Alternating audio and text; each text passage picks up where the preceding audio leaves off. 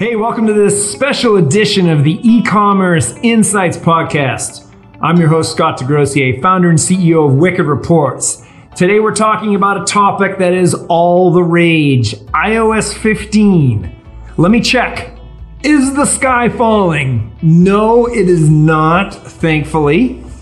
However, it's going to cause some people a lot of stress. So what I'd like to do today is explain what's happening with iOS 15 and how it's going to impact marketing attribution because that's what we're here to talk about. Because iOS 15 is another challenge that if you can meet it and overcome it, it's an opportunity for you to get an advantage over your competition.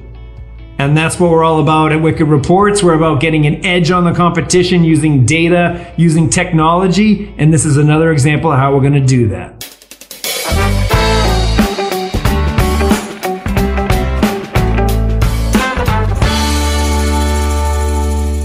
So there's three areas to iOS 15 specific to tracking and attribution. The first concerns Apple Mail protections. The second one are the changes coming to Safari, Apple's web browser. And the third is related to the iCloud Plus features. So let's tackle each of these areas in terms of what actually is happening and then also what it means for you, a marketer, as to how much it's going to impact you and to what you can do to overcome it. Additionally, this is serving as a Wicked Reports help doc in a way where we're going to talk about it for our users as to what they might need to worry about or not. Fortunately, as you can see, I'm not very stressed right now. Everything's going to turn out fine. And I wish today was sponsored by the Harpoon Rec League, but it's not. However, very smooth tasting IPA brought to me by my friends at Tier 11 Media. So first, Apple Mail privacy protection. There is no longer going to be the ability to see the IP or location of a person opening an email if they're using Apple Mail. And there's going to be no reporting back of any opens. For people that rely on email open data, this is a huge problem and there really is no way to overcome it. Your Apple Mail data is now going to be crap if you're relying on opens what you're going to find is that all the opens that happen from non iOS 15 devices are going to work fine. And then this Apple data is not going to work fine. So your open rates are going to be lower overall when you're looking in your CRMs for this particular stat. Now, I've long been a proponent as someone who spent 20,000 hours in attribution that open rates just show you if your subject line was good enough to get people curious enough to open it. You really want to know a much higher intent data signal of the click. So now for iOS 15, this is going to mean you kind of got to focus on the clicks. That's the impact to you as a data driven marketer. The other thing is any tracking pixels that are going to try to harvest the IP out of Apple Mail are going to be blocked now. Now, Wicked Reports, we never did that because two reasons. One, we try to be privacy safe because I don't want to be considered a creep, frankly. and second, whenever you got to try to secretly detect if someone cares about a brand, that's not a high enough data signal. And while we could have snooped that way, it's a better signal if someone's compelled to act on your email and go outbound from their mail to somewhere, some web property you own. That's a higher intention signal, and you should focus your marketing actions when you're looking at your data based on high intent. So, for some people that are secretly sniffing people through their email, this is bad news but we're not, so it's not. The second major update for iOS 15 has to do with Safari privacy protections. In particular, they're going to prevent cross-site tracking. Now, this potentially has a big impact on certain tracking and reporting software. Because here's a common situation. You come to a website, you then click to buy, and you go off to a different URL or you go to a landing page software and then you kick to a different domain as part of a funnel. That's going to go away. All your funnels are going to need to be the same domain to track through. However, where this more comes into play is such as with Facebook, where when you leave a website and you go somewhere else, they're just trying to follow you around the web. That's a common strategy with tracking is just to try to follow you everywhere, pull all the data in and do all sorts of things to frankly make money with. Well, that's going to be a lot harder to do, if not impossible, with Safari. So this is a good thing because who wants to be snoop truck being tracked all around the web? And this is coming from a attribution CEO. I don't want that. I'm okay with tracking people because they intentionally come to a website and intentionally interact with a brand. But then if they leave, I, shouldn't be able to follow them around. So I, I think it's a great idea and it's going to go into effect um, as of iOS 15. In addition, known third party trackers are going to have the IP address hidden from them. That's a good thing. Third party, in case you don't normally listen to my podcast, I talk about third party versus first party quite a bit. Third party is when people are following you off site or harvesting your info and using it for whatever they want. First party is when you are on a website and that particular site is collecting your information to use it just in the interaction with you, the potential customer. And Wicked Reports has been architected around first party data because it's the right thing to do and because it's the most value for our customers and their customers. So no impact here for us. Probably pretty heavy impact for other tracking technologies and other ad platforms that harvest data, maybe affiliate trackers. There's a lot of tracking, you know, if you ever load up and see all the cookies and things running on your browser and like, what are all these things? A lot of them are third party trackers that are sniffing you around the web, around the web. And Safari is now going to do its best not to give them info they need to identify you. That's a good thing. Now, the biggest and trickiest technical changes are coming with iCloud Plus. If you get an iCloud Plus subscription, which is what Apple's trying to drive you to do, you're going to be able to do two things. One is called hide my email, and the other is called private relay. First, let's look at hide your email the concept is whenever you go to a website and you get ready to submit your email, Apple's going to say, Hey, would you like to hide my email? Either that or there's going to be a way that you can bring up the prompt. Now, it's going to allow you to then submit a different fake email that's going to forward to your actual email. Well, this technology has been around for years and it's in Gmail I think for four or five years. Basically, you can make up an email for a given website.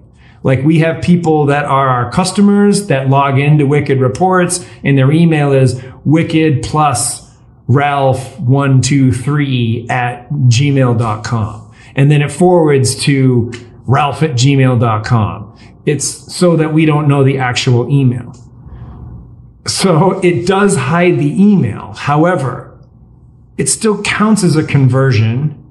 You still then can communicate with the person, but then they don't, they can't actually like sell, you know, if they were to sell your email somewhere, it potentially would not work. So this technology, um, we have already tested and is, uh, still works fine because it counts as a conversion. Our conversion tracking pulls in the hidden email as it already does for Gmail, into our algorithms and databases and tracks just fine. So it'll be interesting to see how adopted this is. But as it from a branding perspective for Apple, you know, it's kind of like when they were hyping Siri up as voice. Oh, look at how Siri will do things when I talk to it. And yet Google had voice had voice assistant, uh, you know, a long time before that. And furthermore, it didn't really work that well, so people stopped doing it. So anyway, that's how that one works. The last one is a little more interesting. It's called private relay. And how this works is your IP address is not going to be given to the website because you're going to be bounced to a relay server. And this is going to effectively not allow your IP address to be tagged to you as the user. So this type of technology is interesting. When I first, when I used to be in the code, Jesus, 2013, maybe 2014, I used to know how to do database code. I have no clue now. Uh, I'm just enough to be dangerous. But we noticed, you know, sometimes we notice some weird spikes in our early customers' data, like, oh my God, this is the most amazing campaign you've ever had. And then we look at the data and dig in because the customer be like, this doesn't make sense. How do I have 80 sales from this? I only had 50 clicks or something, you know, some extreme data anomaly. And it would turn out that back in the day, AOL and um, there's another ISP I'm forgetting. Anyway, let's just go with AOL. They would pool the IP. Um, they would reshare it a lot. So basically, in a given day, it could be 30, 40 people from Pennsylvania coming in from AOL, and they'd all have the same IP address somehow. Uh, you know, AOL was doing that. Uh, and there was another ISP that was more popular than them. I'm forgetting now, though.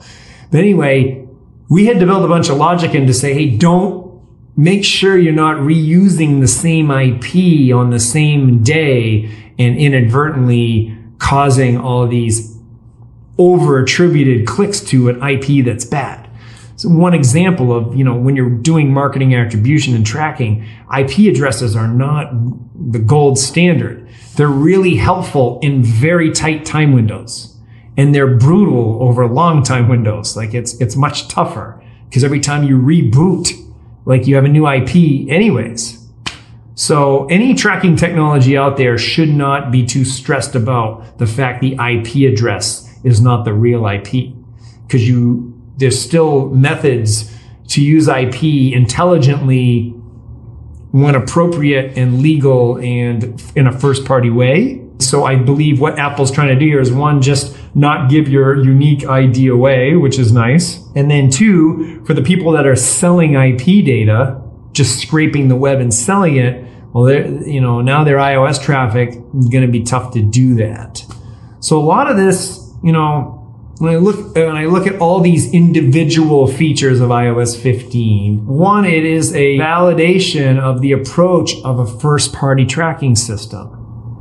Because Apple's not trying to eradicate those because you're tracking for the right reasons. You're just trying to help a brand understand its best lifetime value customers and serve more of the people that are looking for that stuff to begin with and doing it in a way that's not scammy and also in a way that you know you can go to sleep at night you're not secretly sniffing through people's emails and they don't know about it you know i've always i like to sleep at night. I like sleep everyone does right? And i i can sleep at night with the fact the methods we're using. But also all of these uh, technologies are going to that apple's implemented are just going to weed out bad actors. And so that's not a bad thing. Because if you're secretly scraping someone's data and then selling it, and then their life is more annoying because they're getting a bunch of spam emails or phone calls or whatever, no, nobody likes that or wants to experience that. So if these features can help remove that extra spam that's happening, then that's a good thing. And furthermore, these all drive the fact home that having the right data that's been cleaned, that's been verified, that's been properly used is an even bigger edge going into Q4, especially 2022. People that are choosing to uh, analyze and act and on their data using the right intentions and going for the right outcomes with technologies that aren't affected by iOS 14.6 or iOS 15 are going to have a huge edge over the marketers that don't. So I, I welcome the changes to iOS 15. I hope this has been informative. Any questions, you can leave them in whatever medium or channel you're getting this on. Or you can always email me, scott at wickedreports.com. And I'm happy to direct you to the iOS resources that we're going to have on our website. Because we have an iOS resources page for 14.6 when it caused a lot of havoc. And now with iOS 15, we're going to update that page with the resources, including this particular recording you're looking at. And I would further mention this highlights a huge need of figuring out cold traffic tracking in a way that is legal and profitable for you, the brand, and also getting your first party data into the ad platforms so that they can intelligently optimize their machine learning based on the best data you have, your best customer data, is going to be a requirement. It's going to be table stakes for you to succeed in 2022. So I thank you for listening to this special episode of e-commerce insights.